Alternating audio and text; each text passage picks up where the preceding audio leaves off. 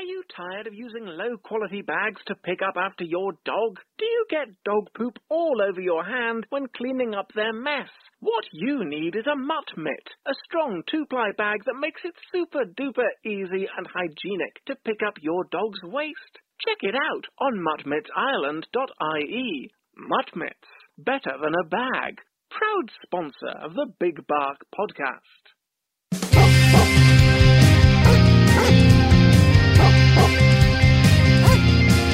It's the Big Bark with the latest of the canines. The Big Bark, all the doggiest of headlines. With your hosts, Darragh, Lily, Roxy, and Bruno. They're the kind of dogs that you know. It's time to talk about health, nutrition, training, talk with canine professionals, owners, and dogs. It's the Big Bark, the Big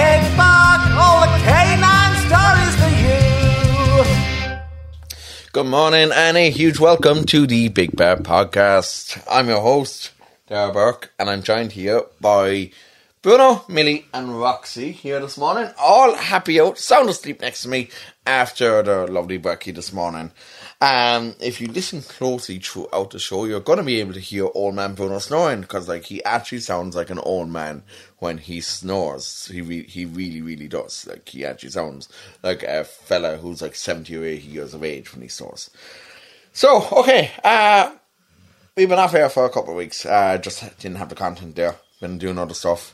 So it's been what I'd say about three, four weeks since we've had an episode. But look, like spread them out or till Christmas. What have we got coming up today for you? Speaking of Christmas, unfortunately, have to talk about that thing. Uh, we have a little announcement to make there now. Uh, in a few minutes, uh, is in relation to our calendar campaign. We'll be announcing all the details of that.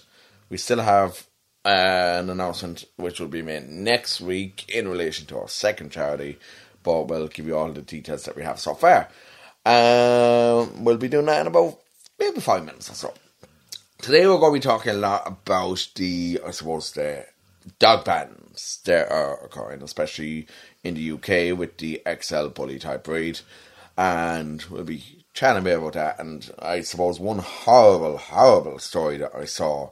Hate telling the horrible stories, lads, but they had to be told. Uh, which is actually in relation to XL bullies. And it relates to an incident that happened there about about three days ago on Thursday last week, Thursday last week, and involves another XL bully attack. But I'll fill you in on that shortly because the actual story itself was like shocking to hear. But yeah, okay, so like that's a big thing that we'll be talking about. Uh, we're going to be talking with Samantha Rawson in a bit on this afterwards as well, and not just in relation to the XL bully type breed, but when you're buying a breed or when you're adopting a breed or like whatever way you're getting your dog, make sure you do your research on the breed. Know what their characteristics are, know what the history is, know who's breeding them. Uh, know, like, try and get to know the breeder. So Samantha's going to be talking all about that in a while. And I'll be sharing kind of my own story of that too a bit later on. And I'm going to be telling you a weird, a really weird, messed up story. Um, about if you anyone has been following the news lately, uh, somebody named Toko, who paid twelve and a half thousand to become a dog. This is a man who paid twelve and a half thousand to become a dog. And surprise, surprise, is being shunned by real canines. Oh my god, what's that? Like doggy, like doggy racism, doggy prejudice? Well, no, because he's actually not a dog. So, well, give you a bit more on that in a while. Um, for now, anyway, first story I want to talk about is so myself and Roxy this week we are going to be doing scent a scent based workshop in just down here in Limerick, and it is out in oh I think the Newport area, which is actually Tipperary. Uh, I know Roxy, poor Roxy, has to step foot back in tip again. Uh, don't think she's too fond of that, but it is, yes, a scent detection foundation workshop. That is what it is called. So that is happening this Saturday morning on the seventh of October. So we'll have all the details on that uh, for you, like next week. and you need a Y-shaped harness and regularly for your dog. I don't know what Y-shaped harness is, lads, but uh, I'll have to look into that.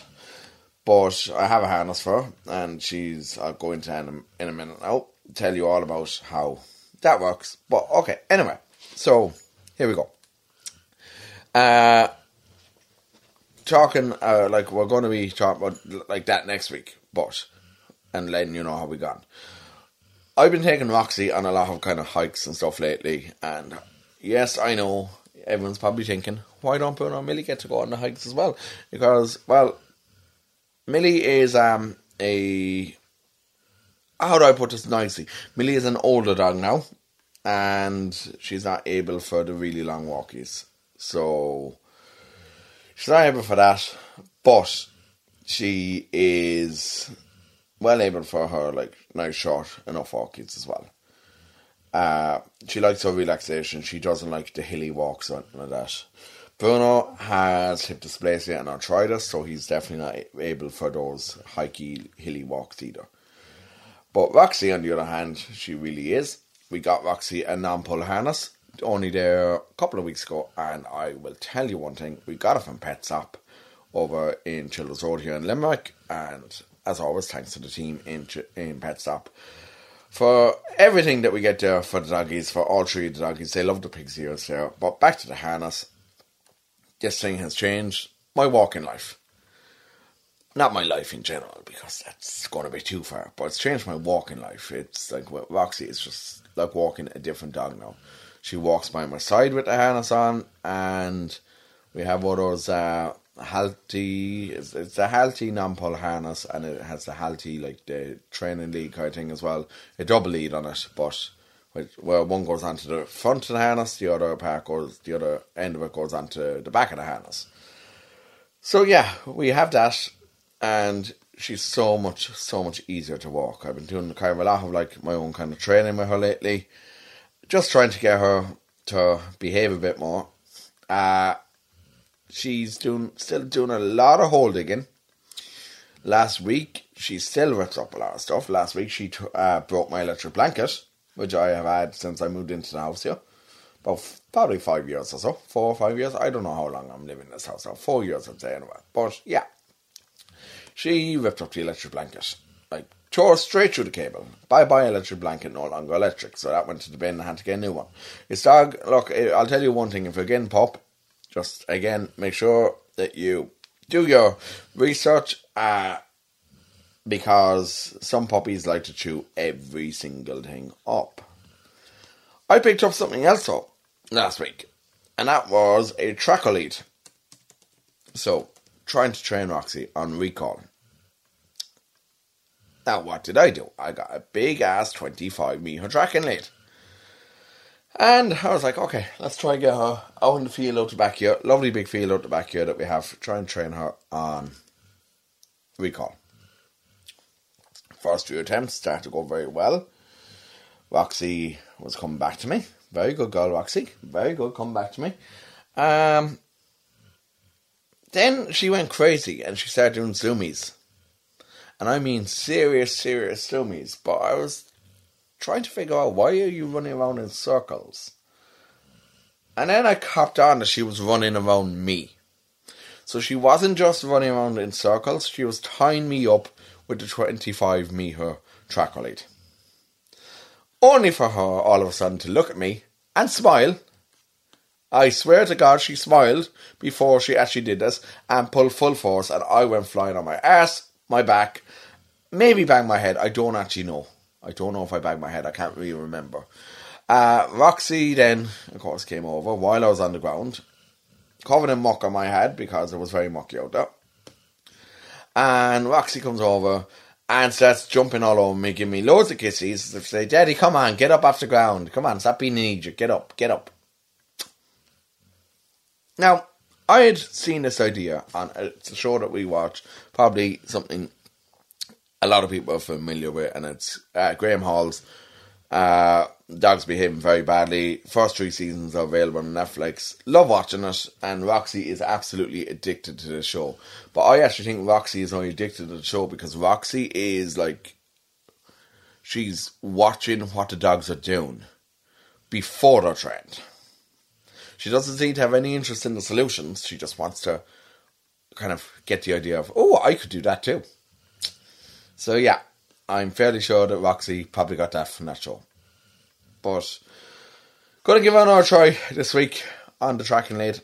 And I'm going to pull out my drone as well. I have a DJI drone there that I'm gonna pull out and I'm going to uh, let her be videoed because, well, you know, I don't exactly like. I don't know. I don't. I, I don't really want it going up on YouTube or anything, but I want to see like how she manages to knock me over because you know she will. She will knock me over. This dog has successfully knocked me multiple times, but be a good thing now to get the old uh, training back on and getting her recall good because well that's something that she really needs. Anyway, uh, that's how Roxy knocked the shite out of me during the week. And my ass, I think, is still sore. My back was definitely sore after yesterday. But my ass is um very, very sore after. So she she enjoyed herself. I didn't. She did. So I suppose that's all you can ask for. Anyway, uh, let's see, what else have we got coming up? Uh, yes, before I move on. Okay, so a lot of today's show was is talking about like these XL bully breeds and stuff like that. Uh, but what we want to talk about first is unfortunately we have to talk about Christmas. No, a lot of you love Christmas, but it's a bit early to be talking about Christmas. But we have to because we have we are launching our 2023 Christmas campaign this week. And last year for this, I had Christmas music here in the background, but it's it's October. I am not putting Christmas music on in October. Fuck that no. No way. No way am I putting Christmas music on in October. That can go on November or December. Who knows? Maybe Christmas Eve I'll show Christmas music on. Alright, anyway, we have our 2023 I Believe in Santa Paws campaign. Keeping the same name as last year because we loved it. This year we are raising funds for two charities. We have the first one announced. The first one is DSPCA, who we raised funds for last year as well. And we will be announcing our second charity next week. So, it'll be somewhere down the kind of down towards the south, down towards the Midwest. One we're not giving away too many details here. But anyway, we have our calendars this year again. We are dropping the Christmas cards this year because, well, a lot of people didn't want them. So I thought they were very cute, but puppies being on, on Christmas cards, well, they weren't overly popular last year, so we are focusing this year on the calendars themselves. We are trying to keep the prices in around 12 euro. We will have more details on prices later this week once we have all our quotes and all done up. And once we know like what the what the printing and everything is costing this year. So we have a fair idea. But for now, the pre-orders will be available on a special price of 10 euro. That's for definite. The calendars will be available on pre-order price at 10 euro. The submission form opens this week on the 5th, which is, I believe that's Thursday. That is Thursday. So, yeah, the submission form opens on the 5th of October. So you can submit all your pictures to us over on our new website, which will be uh, santapaws.thebigbark.ie when that opens. So, yeah. Uh, let's see. We're going to just give you an idea. Last year, we had over 150 uh, dogs in the calendar. Now, if you ordered the calendars last year, thank you very much. We did have to close the ordering about five days early due to after my brother passing away, everything just kind of went on the back burner then. So this year, hopefully, everything goes well this year now, and we will be aiming to sell approximately 300 calendars this year. That's what we're aiming for, so that we can get a a good amount of funds raised. Now we still haven't decided if we're doing a raffle or not yet. Uh, we'll see. We're going to see, and we'll have we'll decide that towards the next couple of weeks. At the moment, the raffle is a no because it's uh well, it's it's a no because it's a lot of work and but we'll see. Well, we're gonna see what we'll do. Uh, we might just have one big prize and a couple of tiny small prizes, but we'll know more about that later on the week as well. We don't have full details on that just yet. But the site, either way, will be available on Thursday afternoon. Uh, 12 o'clock Thursday is launch time for santapaws.thebigbark.ie. You'll find all the details there. Again, raising for DSPCA, and we will be announcing our second charity next Monday as well. The submission form for the calendars to submit your images will be open until the 25th of October. After that, it's gone. Bye bye. Close. We won't be accepting late entries. Uh, so get your entries in as early as you can. Uh, we have a couple of terms and conditions this year. Uh, anyone who actually wants a dog in the calendar, they do have to pre-order a calendar as well because we're not just look. And while we love doing things for animal charities, we're not a charity ourselves, so it's it all depends on the purchases and donations that everybody gives, and to be um how to be I suppose quite uh I suppose blunt about it. If you want your doggy in the calendar, you have to pre-order a calendar. So all details on that will be up on the actual site. You don't have to necessarily pre-order now, but we will be following up with you at a later date before the calendars actually go out uh, to uh, go out for sale uh, or go for print. So before the calendars go for print, which will be early November, then well, yeah, we will be expecting people to pre-order if they want a doggy in the calendar. So yeah, okay, that's only fair. And there was a lot of people last year who didn't. So if they don't this year, I'm sorry, but you're disappointing your doggy by not having them in the calendar. Pretty simple, really. Like it's a beautiful calendar, and why would you not want your doggy to be up on the wall for well one month of the year, really? Because um, it's a lot of different doggies per each month. So yeah, that's pretty much all. Every detail in is over on the site. So one other topic, I suppose, that I'm going to mention before we move on to our main topic, and that is, believe it or not, right. So this is the weirdest, weirdest thing that I've seen in my bloody life. Um, so what you have, there is a doggy. Sorry, there is not a doggy there is a fella over in, I believe, in Tokyo. And this guy, he want he identified as a dog. Now, I didn't know that this was actually something you could choose a long time ago to identify as a different species, but yeah, apparently you can. It's not just identifying as like different genders anymore, you can identify now as a different species. So I am questioning the whole way through this has the world gone completely feckin' mental? So, I, um, yeah, this dog. Uh, I'm just going to bring up the article here because it comes from a few different papers have this. So Toko, nobody knows his real name. He's never given his real name. Gained worldwide fame at a posting a clip of himself in a dog in his dog costume walking the streets of Tokyo, but says real life canines won't treat him as an equal. Imagine that, lads. Imagine that. The dog scent of smell, and he won't treat Uh, like they won't treat him like a dog. It's it's almost like they know he's not a dog. So this bloke spent twelve and a half, that's such an English word. This man spent twelve and a half thousand to become a dog and said he's shunned by real canines.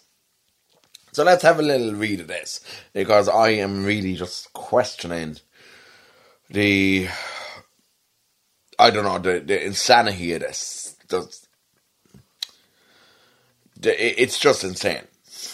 A, a man who spent thousands transforming himself into a dog says he keeps getting cruelly shunned by real life canines. Toko, a wannabe border collie, rose to fame after a clip of him in his dog costume went viral. The Japanese man, who has never revealed his real name, shared a clip of himself donning the ultra realistic costume. Now, it does look like a real collie, I'll tell you that much, as he walked through the streets of Tokyo on all fours.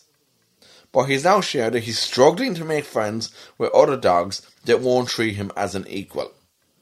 Now, in addition to this fella walking on all fours, being in a dog costume, I'm also questioning, like, I'm questioning all that because it's, it's nuts. But I'm also questioning like what corner like is he buying his drugs on? Because it's not the same corner that everyone else is buying up bloody drugs on, like people that do drugs and all that. But like he, he's def- this guy is definitely smoking something. He has to be. He spent twelve and a half thousand on a border collie costume to realise his childhood dream. Like he clearly never grew up to his childhood. He's amassed nearly sixty thousand subscribers to his YouTube channel. His efforts have interested people, but he hasn't landed any doggy friends. Now he looks like. Do you know what? He looks a bit like Alf. If anyone remembers from the eighties, the face like of Alf, the alien Alf, you all, everyone remembers Alf. Surely, if you were around then. To our millennium and younger generations, I do apologize. You probably have no idea what the hell I'm talking about. I was born in the eighties, so yeah, that's how I know of Alf. So he's been facing difficulties mingling with other dogs in the park. He seemed a little surprised and unfortunately did not treat me as an equal. Despite the setback and having made no progress so far, he seems optimistic about another approach for friendship. What's he going to do? Bring treats and give it to them? Oh my god. He said he is looking for other Therians. That is people that identify as a non human species. I'm. He has one video. There's three million views. I, I'm, I'm. Look at some of the comments underneath this. This guy must be back in mad. Good one. Uh,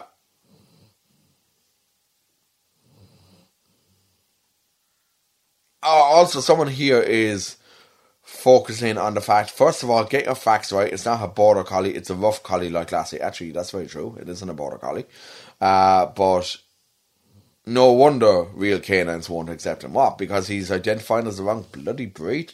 This is this is lads. This is mad, and like this is why I question what in God's name is going on with the world. It is just gone completely, utterly crazy, absolutely crazy. I'd love your thoughts on this. I'm going to put a poll up on. Uh, the socials and on our Spotify in a while just to see what people actually think of this. Is he barking mad or should he keep going? So that's what we'll do. We'll put a poll up a bit later on today on Spotify and on Instagram as well. Uh, so if you listen on Spotify, you'll be able to see the poll there. Now, let's move on because that's uh, really got me disturbed. Our main topic today, which is what we're going to be talking with a bit about with Samantha, uh, champion dog trainer Samantha Rawson. We'll be talking with Samantha about this. You've all heard lately, and I know our friend Jamie from Trails and Tales has covered this extensively as well on his own social, which has like a lot of followers on TikTok. But the XL bully attacks over in the UK, and there's been a number of them lately. There's been a couple of people uh, killed by XL bullies, and now the UK government has taken steps to introduce legislation to ban the XL bully breed. Now, as Samantha will tell you later on, look, when you're buying one of these breeds, you have to do your research. You have to do the research on the history of the breed. You have to do your research into the characteristics and the traits of the breed. And, like, you just need to know your facts before you get one of these breeds.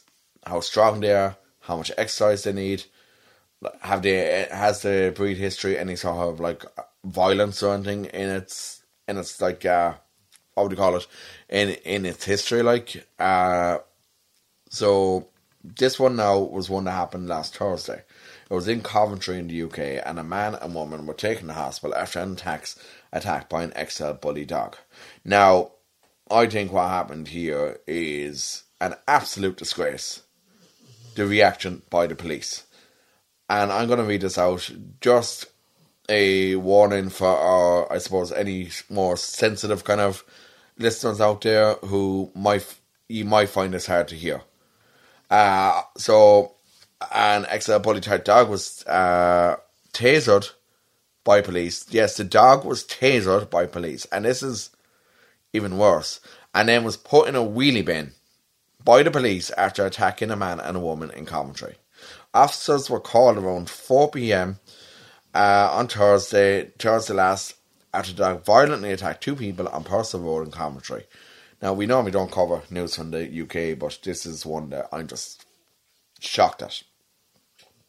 West Midlands Police said the animal was tasered before being placed in a wheelie bin to ensure public safety. Like, I'm sorry, but yeah, okay, the dog might have been vicious and might have attacked two people, but putting the dog in a wheelie bin and tase with it, that is the most inhumane thing you can do.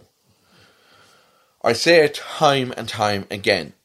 It is not the dogs that are at fault a lot of the time here. It's the breeders. It's the owners who aren't training these dogs properly, who aren't getting the really bad behaviour out of these dogs.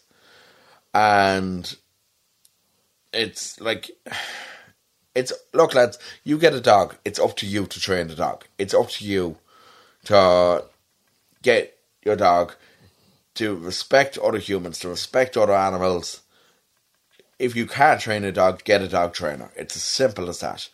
If you're going, like, there are certain types of people who will get these breeds. And I'm going to be honest with you, uh, these are people I across, uh, not all of them, but a lot of people who get these breeds, they get them because they're bred for dog fighting. They're bred for, like, being vicious. They're bred for guard dogs. And they're scumbags who get these dogs a lot of the time. You have lovely people who get these dogs too. But please do your research. I have three Labradors here, one of whom is a Crosswell Bloodhound. We did our research on this breed. Now, Samantha actually gave me a few facts as well about the breed that I didn't know about the history of the breed, which was very insightful, and I'll hear that a bit later on. Please, please research the breed this dog is now going to be destroyed. There's going to be a lot of XL bullies that are destroyed on the UK. I, for one, don't agree with the total banning of a breed. I also don't agree over here in Ireland with the restricted breed list. Now, something else that I talked to Samantha about in our upcoming segment here in a few minutes. Just to give you an example of some of the dogs they're on the restricted breeds list in Ireland. You have the Rhodesian Ridgeback, you have Akita, you have Japanese Tosa, you have German Shepherd, Rottweiler, Doberman, uh, Staffies. Now, I can pull at least a number of those on that list. Staffies, Dobermans, Rottweilers, German Shepherds. All those dogs, yes, traditionally they have been used as guard dogs, like you would have seen in the movies and all. Doberman's been used as guard dogs like the scrapyard. Same with Rottweilers, German Shepherds. I know on our own road here, there's a house not too far from us, and they've always had German Shepherds as guard dogs. But these dogs are they're pets as well. They're real pets to a lot of people. Like Rottweilers are the most goofiest, silliest dogs going. If like, and that's if they're obviously if they're trained right, if they're bred properly. German Shepherds can be the most noble, friendliest dog. Staffies, I don't think I've ever in my own life met an aggressive Staffy. I've met Staffies who are like, oh, jeez, again, like real kind of goofballs and so friendly, so lovable, so like just beautiful, beautiful dogs and beautiful temperament. But this all comes down to how they're actually how they're reared, how they're trained. So you still have to do your research. You have, like, if you have one of these restricted breeds, you have to have a muzzle on them. You have to have a lead in public all times. The dog has to have, as with anyone, the dog has to be licensed, microchipped, and have the owner's contact information on on a tag. Now, only people over the age of 18 are allowed to own a restricted breed in Ireland the lead the leads and all have to be strong, have to be short. You need to be obeying the actual laws if you have these dogs here on Ireland. Now, don't get me wrong, there's a lot of small breeds as well. Like I've like nearly been bit by chihuahuas before. Like Jack Russell's. My brother was bitten by Jack Russell when he was only seven or eight. Like these these dogs, it's in every breed. If they're not actually trained right, it's in their nature to actually be. Uh, how do I put this? Pricks, a bit like uh, I don't know. Like it's it's in a dog's nature to if they're not bred bred properly, if they're not trained properly, it's in their nature that they can be vicious as well. So you have to know the breeding. Like you can't like they say there's no such thing as a bad dog. There's only such thing as a bad human. I agree. There is no such thing as a bad dog. There is a thing, a such thing as an untrained dog. And an untrained dog, especially certain breeds, can be catastrophic in the wrong hands. Now, I'm not going to talk too much more on that because I've talked enough and I want to let Samantha kind of talk about it here in a moment. And that's pretty much, that'll be kind of bringing us up then towards the end of our show today. So, yeah, I'm going to, I suppose, just take a word from our sponsors here and then we will be right back with uh, Samantha's uh, segment on like dog breeds and on like the characteristics of dog breeds, knowing how, like what you have and the importance of that, and the importance again knowing the breeder as well. Stay tuned. Are you tired of using low quality bags to pick up after your dog? Do you get dog poop all over your hand when cleaning up their mess? What you need is a mutt mitt, a strong two ply bag that makes it super duper easy and hygienic to pick up your dog's waste. Check it out on muttmittsireland.ie. Muttmits, better than a bag. Proud sponsor of the Big Bark podcast. All right, so we'll be talking to Samantha, like I said, in just a moment. Now, before that, I'm going to kind of give you, I suppose, a few tips that you should be looking at when you are looking to buy from a breeder. Now, we, I know a lot of people don't agree, and a lot of people will be commenting underneath this and saying, adopt, don't shop. Look, lads, all for that. All for supporting animal charities. When myself and Jen went looking for a puppy not so long ago, we couldn't get one off a rescue because the conditions that were attached to that, the fencing and everything, I would have had to pay five to six hundred euro just to secure the area around my home when it wasn't even needed. Because that was the conditions that I would have been able to apply to adopt a dog. I'm not naming the charity, but or the rescue, but the conditions were just outrageous and this is why uh, like it's why a number of people don't go through rescues. They go tr- to breeders. But look i still always say try to adopt where you can first.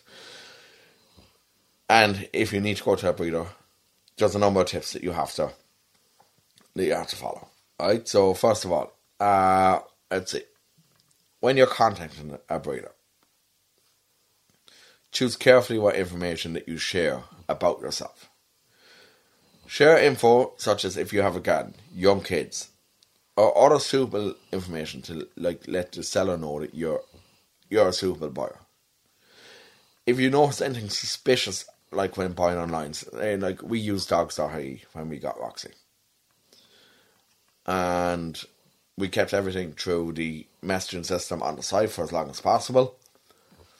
If you see anything odd or suspicious, report the ad on whatever site you're on and report any suspicious activity to your local Garda station, not to do too much anyway.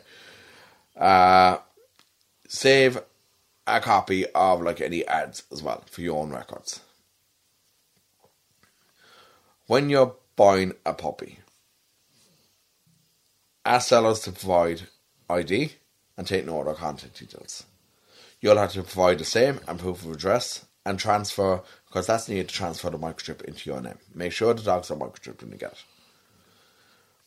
Uh, note the microchip IDs and check the microchip certs when you visit to make sure they match, and the seller's details are all on the microchip cert. Do not purchase a dog without seeing a microchip certificate because it's actually illegal to sell a dog without a microchip that's fully registered. Ask to see the mother of the puppies, and if you can, ask to see the father too. Sure the puppy is at least 8 weeks home before taking ownership. Close to 10, 12 weeks would be better. See puppies in their home environment. And do not, for God's sake, do not purchase a dog from someone in a parking uh, lot or like in a, say, like over in your local Dunnes or on the side of a road or another location that's like completely random and away from the house. That raises crap tons of red flags straight away. Uh, ask about the vet who's been taking care of the actual dogs and ask for the vaccination sorts too. And make sure you have some sort of a contract or like a basis for a written contract and ask for a written receipt too. Uh, dogs are here actually provide a template for a contract. Don't bring kids to your first meetings to avoid disappointment in case you decide not to buy a dog. The important thing as well is make sure that you know what you're getting. Like, don't buy a dog without knowing nothing, or don't adopt a dog without knowing nothing about the breed. Let's say, for example, you expect to be getting a small little dog, and then all of a sudden you find out, like, I'm after buying a Labrador, I'm expecting this to be small. I'm after buying like a German Shepherd puppy, this isn't going to get big. I'm after buying a Bernese, this will stay tiny. Lads, know, like, know your breed. Research the breed first, because otherwise, if you get a dog that's like way too big, you're going to end up probably giving that dog back or giving that dog up because you didn't realize how big that dog is going to be. That is something that a lot of animal rescues see, and I'm sure our friends in the likes of DSPCA could confirm that. They often get dogs surrendered because I didn't know how big that dog was going to be. If you're doing that, like you should be, and you're adopting from, like, say, a, from, for example, from an animal rescue. Well, lads, I'm sorry to tell you, but you should, if you do that and you get the dog back, you should be blacklisted by that rescue. Plain and simple.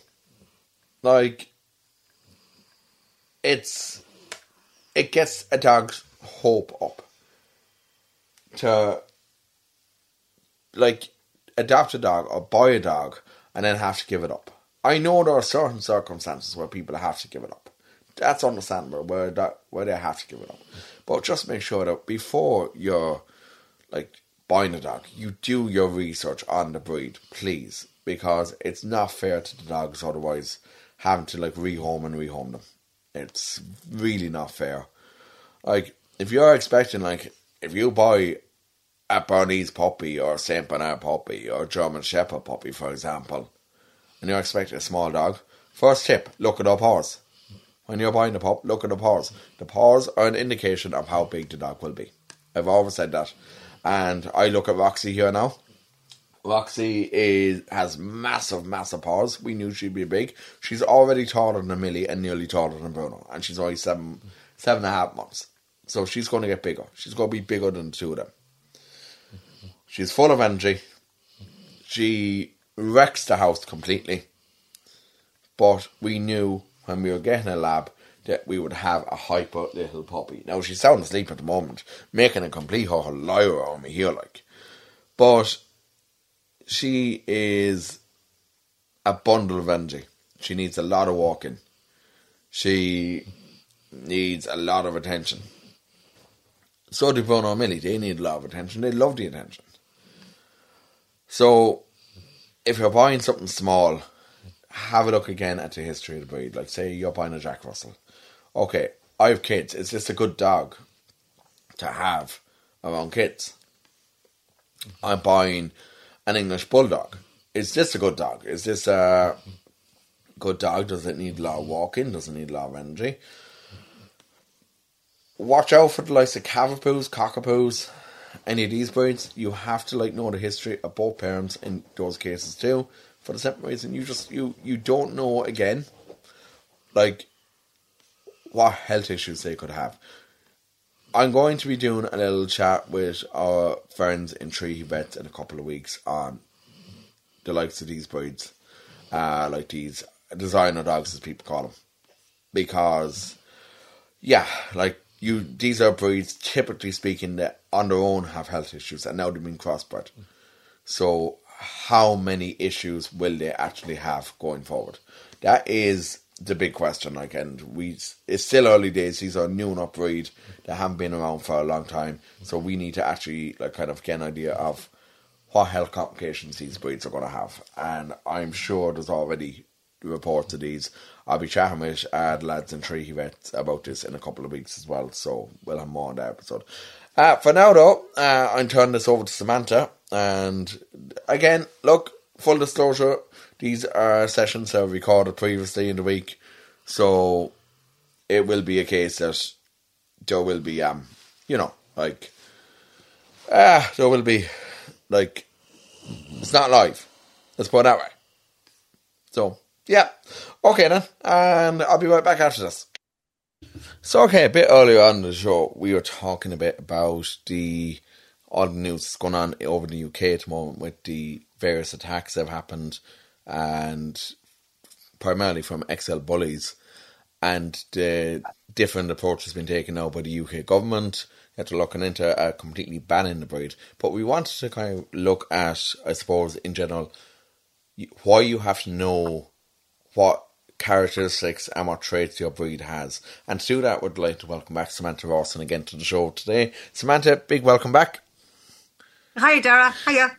So, Samantha, this is a very topical issue right now, especially like with the recent attacks over in the UK. But like, I'll be honest with you, for me, I'd be more afraid of a little Chihuahua who could bite my legs off, or a little Jack Russell who like they have a nasty little nip. My brother years and years ago, God rest him, actually got bit by a Jack Russell uh, down the road from us, and he had to have four stitches put in his leg. So like there are loads of breeds. It's not just the XL bullies that can be dangerous. It can be any breed, really, right? Yeah, I mean, I suppose the XL bully is getting an awful lot of press because there has been quite a few incidents um, in the UK with them, and now the UK government, I think, has has brought in legislation to to to ban them, or it's it's in the offing. So what what that says to me is that that every dog owner has the responsibility to know where their dog has come from, who is breeding their dogs, and the breeders then have a responsibility to breed companion animals if they're selling them to the general public as pets. Excuse me. So what's happened um, with the XL bully in the UK is that apparently there is aggression in that line of XL bullies. That that the line of XL bullies, um, there is aggression in the background, and some of the dogs have been used for, excuse me, for um, baiting and for dog fighting. So obviously, if a dog has dog fighting in its background, well, then it's not suitable as a family companion.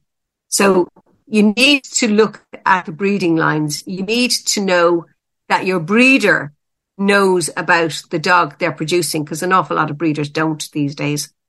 Um, and that you need to know that the line of genetics in your line of dog doesn't have any temperament issues. Now that's very hard to know if you're the person buying the pup. But we all have a duty of care. As you say, your brother got bitten by a chihuahua. So a chihuahua can be a dangerous dog, you know, if, if it's not controlled. A Yorkshire Terrier can be a dangerous dog if it's not controlled.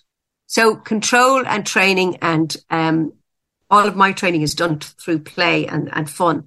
Um, but that needs to be done with all dogs from a really young age. So like as soon as they have their second vaccine and you can even train them as soon as you get them home at eight weeks. So if they're not completed their vaccines up until 12 weeks of age and you get them at eight weeks of age, you have four weeks of training. So, you know, engagement, play, you know, using food and toys to get that dog totally focused on you and engaged with you. So there's no point. The thing about the XL bully is by the time that dog is 10 months old, it's a massive dog and it's a strong dog. So if it's learned that it can drag you down the road and then it sees something it wants, whether that be another dog or whether it's a person or whatever it is, and it knows that it can pull you down the road at nine months of age, you then don't actually have any control over it. So I suppose the reason why the government want to ban them is because they have actually killed people and they're being owned and bred by people who don't have any control over them. So I suppose the British government are saying, right, let's get rid of them altogether. However, in the dog world, what they're saying is if you ban the breed, it's just going to get worse because it'll go underground. So, you, you know, you have the wrong people breeding them all together. So, so they don't agree with banning breeds. They agree with trying to promote responsible dog ownership. And that means, you know, training your dog from a very young age and knowing what it's about. So say the Chihuahua, people say Chihuahuas are aggressive. Chihuahuas are little Mexican all purpose dogs. So they're from Mexico and they're supposed to be good little guarders. They're an all round purpose dog, which means they're a companion, they're guarders, they're ratters, they're supposed to be everything. But one of their main functions is that they're guarders. Um, and they develop very strong attachments to their owners. And they generally don't like their owners or anything they perceive as theirs being interfered with. So anybody who knows about the Chihuahua knows that that comes with the breed. So they're not then surprised when the dog starts being possessive or a little bit um, protective around its resources. So, you know, you've kind of got to be very aware of that and get the dog used to sharing its possessions. So sharing its toys, sharing its owner, you know, sharing its space with other people and other dogs. So it doesn't matter what your breed of dog is. So, so say your new pup Roxy is a Labrador. So can you tell me a little bit about the Labrador? What do you know about the Labrador, Darragh? Oh, uh, put me, you're putting me on the spot there now. Um, look, from my own experience, like Labradors, a Labrador I've ever had, they've had a, always had a great temperament. Uh, okay. Like they have a lot of energy. Roxy now has a lot of energy, and Roxy's energy comes out late at night as well. Especially comes out around like nine, ten o'clock. I think she thinks she's a bloody cat or something. Like she has this like. Okay, so she gets the zoomies at she, oh, night. Oh, she does. But like she, a lot of energy needs like a lot of stimulation, and like even lately, what I've done is I've got like her those snuffle mats and even like for walking, she's very a very strong breed. Same with Bruno and Milly, like they're very strong. Could not walk the three of them together, but okay. like. But do you know Labrador was actually bred for? Do you know what the do you know the the original job? I, I actually believe it or not, I actually don't. I actually don't. Okay. I, I know they originally come from. I believe it's uh, the Labrador region in, over near Canada that they actually come from. Yeah. Yeah, Um, great. But as to what they were bred for, I I don't actually originally know. I don't know Okay. the, the deep history on it. Okay, so the Labrador was originally bred to help fishermen bring in the nets. Okay, so so they're kind of they are known as fishing dogs.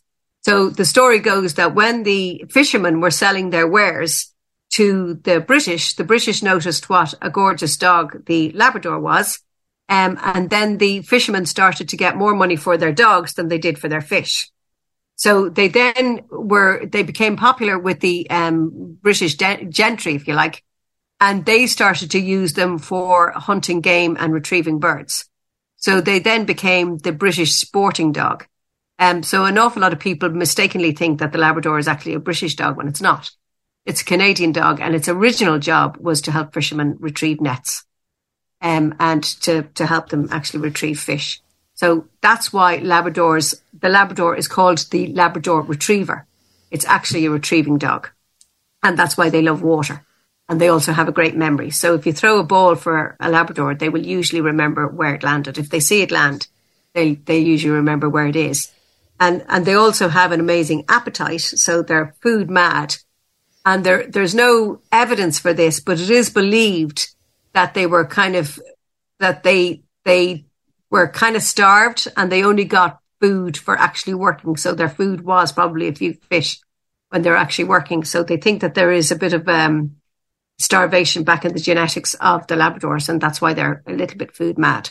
Um, but they will do anything for food and they will do anything for a toy, um, because they have a really, really strong retrieving instinct.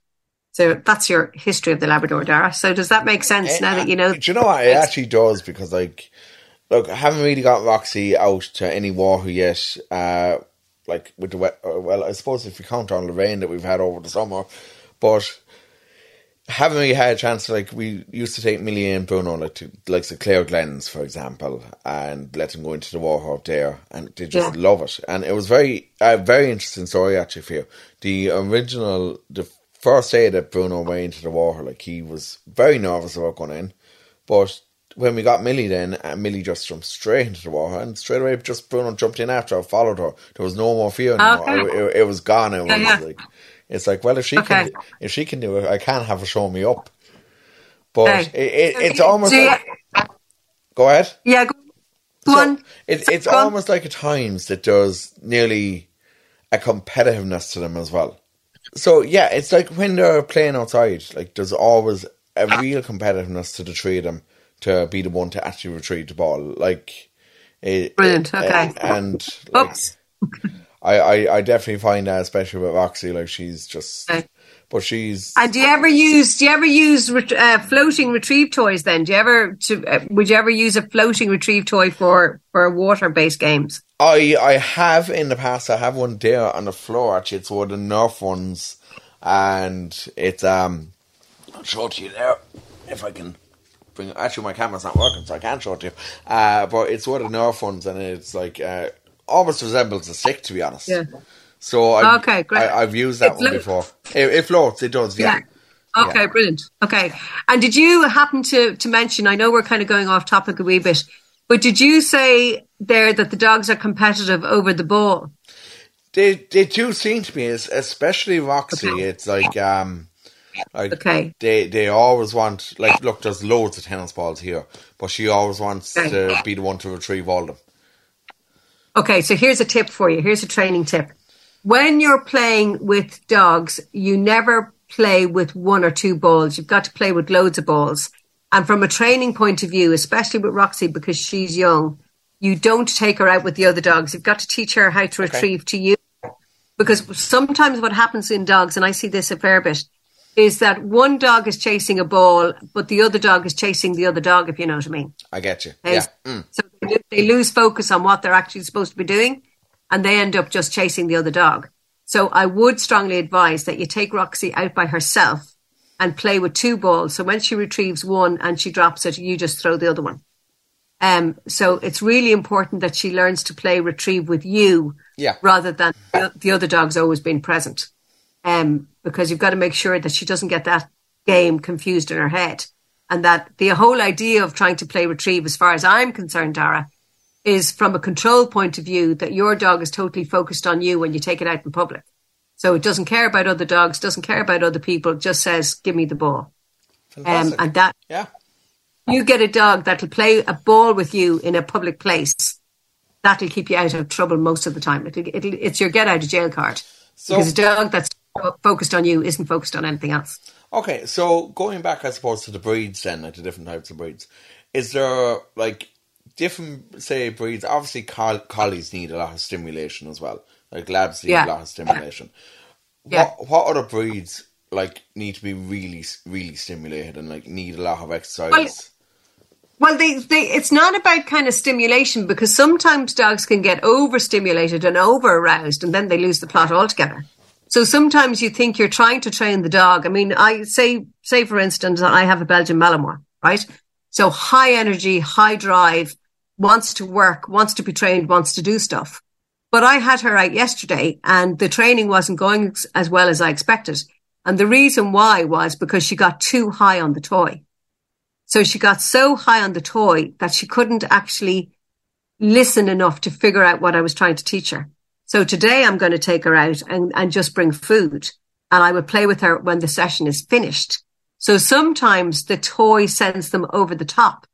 So you've got to be careful that you don't overstimulate dogs. So yes, dogs need to be trained and they need to be engaged, but sometimes with high, high drive dogs, they actually get over the top too quickly. So again, what I would say about Roxy is instead of trying to keep her stimulated, you probably need to go the other way and teach her how to relax, especially when it comes to nine o'clock at night. So there has to be a cutoff point. So an awful lot of people with collies will say, Oh God, you know, that collie just never stops because nobody's ever taught them enough is enough. It's now downtime. So it's really important, say when you're playing with Roxy. So I would only maybe play with her for 10 minutes and then spend another 10 minutes just saying, calming her down and stroking her from collar to tail and just bringing her down so she learns how to relax. So it's not all about being high and being stimulated. You've got to, every time you play with them, you've got to spend as much time trying to re- get them to relax and to bring them down again. Um, so, so that's as equally important. So, because okay. some dogs go over the top then and they're as high as a kite. Okay. And I suppose, like, just coming back again, like, to our original topic, like, we know in Ireland you have the restricted breeds list. Now, I know there's a lot of yeah. people out there who don't agree with the actual list itself, but let's say, for example, I'm looking even at the list here online, you have like the Doberman, you have Rottweiler, you have German Shepherds on it, you have Akitas, you have uh, mm-hmm. Staff- Staffies on it. Now, a lot of yeah. these, historically, a lot of these dogs, like you have your Rottweilers, your German Shepherds, were used as guard dogs. So, yeah. in a way, is is that why they're deemed to be more aggressive? It's it, to be honest with you, Darragh, I don't think it's the breed. I, you know, the government will will put in a list of breeds, but what I think they're really trying to to control are the people who own these dogs and are attracted to them. So there's a there's a certain type of individual that are attracted to these kind of macho type dogs, for want of a better word. So it's about the legislation trying to control the people and say, right, well, if you own one of these dogs, you now have extra responsibility put on you than somebody who owns a Labrador. Because it, it's a certain type of person that owns these dogs. Okay. So it's, it's not, it's not the dog. It's the person who owns them that isn't responsible. So they have a greater responsibility if you own these dogs. So I, I don't like the dog being kind of signaled out. I, I would put it back to the owner and say, right, if you own a Akita or if you own a Doberman or if you own a Rottweiler. I mean, Dobermans are absolute soft as anything, right? I, I mean, I've, I've never met an aggressive Doberman ever. Dobermans are lovely, soft, scatty, quite spooky dogs. Um, but, you know, they have a reputation because they've appeared in films and stuff and they're used as guard dogs. You know, Rotties were originally, Rottweilers originally were droving dogs. They were used to drive cattle to market. Um, so obviously then they're a bit like the collies. So then they would guard their, their, their stock, if you like. Um, and then they became, you know, again, they've been used in films. So they got a reputation of being big, powerful dogs. But their original job was, as I say, droving. They were drovers dogs. So there was never, there was never a hint of aggression in them, but they just got tagged with that because the wrong associations were made with them. Okay. Um, the German Shepherd again were, were flock guarders. They were flock controllers. Um, they were never used as, um, you know, they never had a reputation for being aggressive, but they were then used by the army in the First and Second World Wars. So they got a great reputation as being a great one man dog. But again, their original purpose was to, to control sheep in, um, uh, fenceless fields. There were no fences. So they were used to control sheep. They were like the, the an animal fence, if you like. So you'd have a couple of shepherds just keeping sheep within a field because there weren't any fences. Um, so that was their original purpose. You know, the, the Akita is, um, a very loyal dog, again, that would protect their area and protect their property. Um, and I suppose the thing about the Akita is to read an Akita is very hard because they don't give anything away.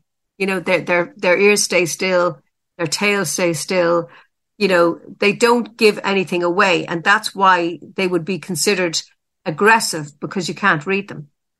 They keep their cards very close to their chest. Um, so it's not that the dogs themselves are aggressive. They just seem to attract the wrong type of person. Interesting. Very interesting. Um, okay. So, like, I suppose when getting a dog then, and when people are researching the breed, what would be the, like, the main things that people should be researching? Okay, the breed, the breeder. So my my mantra is, Darragh, is nice people produce nice dogs. Good people produce good dogs. Bad people produce bad dogs. Because a good person and a nice person cares about the dog. So they care about the bitch. They care about the father. They care about the person who's buying their potential pup they want that pup back. If anything happens and their circumstances change, a good breeder will always say, please let me know. I would like to know where my dog is. So, you know, it's the person who sells a dog who doesn't care where it ends up. Then obviously they don't care about the pup. They don't care about the bitch, probably. They don't care about the father of the dog. They don't care. So it's, it's, that's why I say nice people produce nice dogs.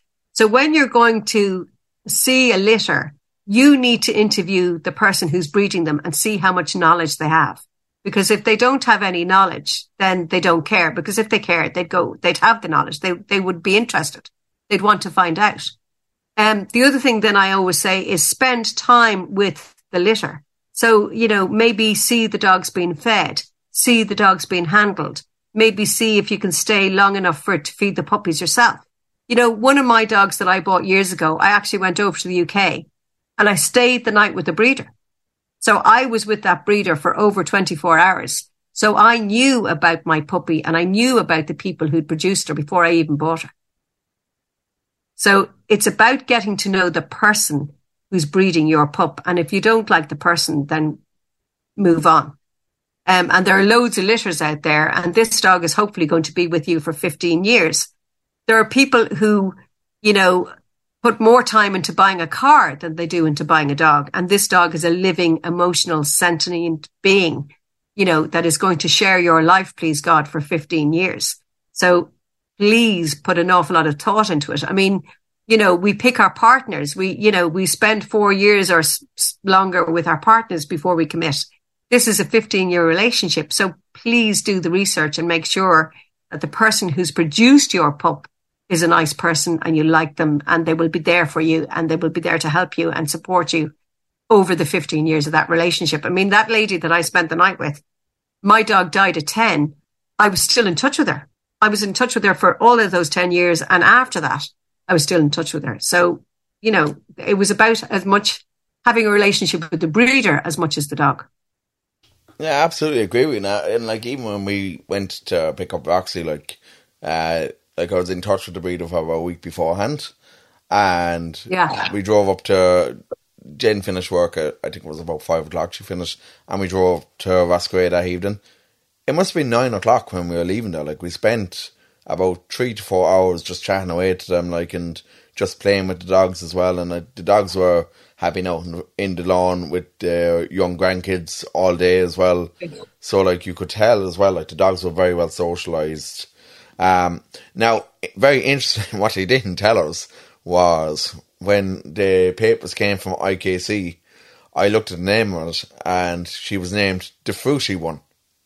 And I was like, I was like, ah, jeez, lads, you didn't tell us that beforehand. It explains a lot now, like, but yeah, Yeah, yeah, the fruity yeah. one, and like, look, it was just um, it, it was kind of one of those laugh moments. But we still send regularly send pictures and videos to them. We're still in touch with the breeders as well, so like they love getting Brilliant. seeing the pictures and the videos of Roxy as well.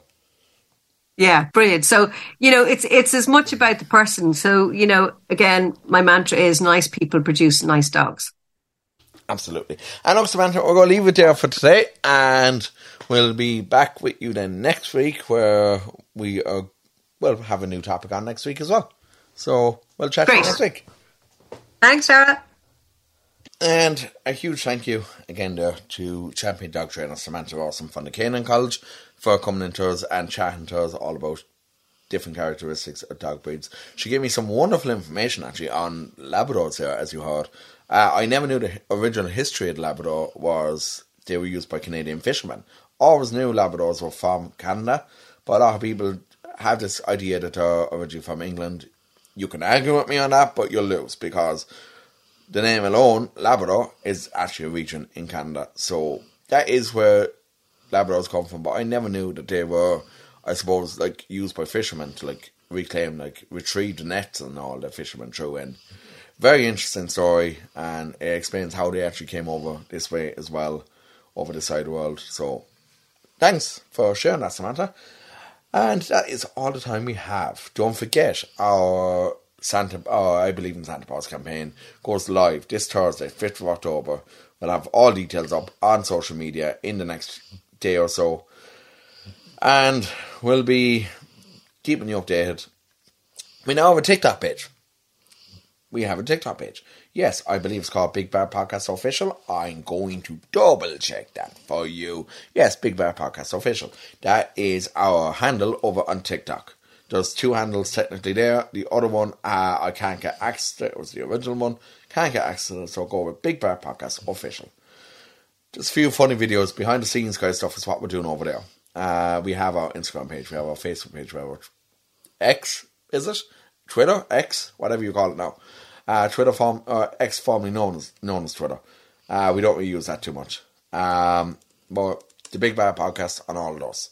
So that's all we have time for. Be sure to follow us on social media. Thank you to Samantha for joining me today, and thank you to Mutt Mitts Ireland, our sponsor, our primary sponsor for today's show, and Canine College for sponsoring Clever Canines.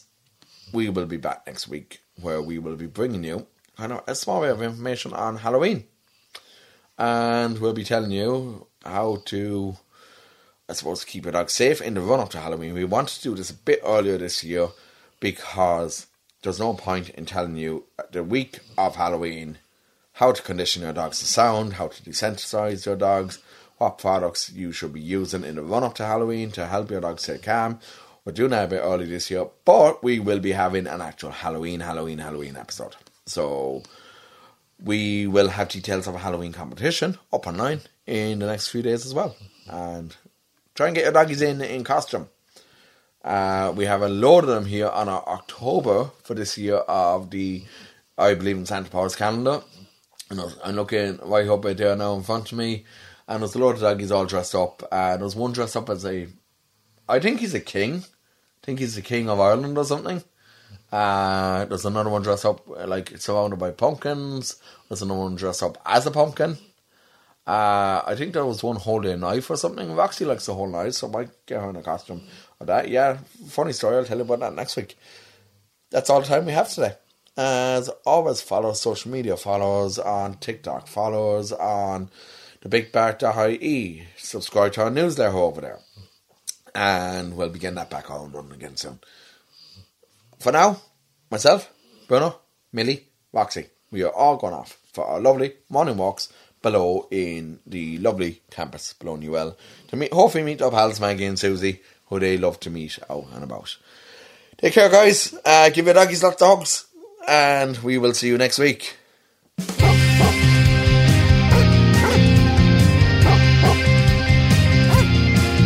It's the Big the latest of the canines. The Big Bark, all the doggiest of headlines. With your hosts, Darragh, Milly, Roxy, and Bruno. They're the kind of dogs that you know. It's time to talk about health, nutrition, training, talk with canine professionals, owners, and dogs. It's the Big Bark, the Big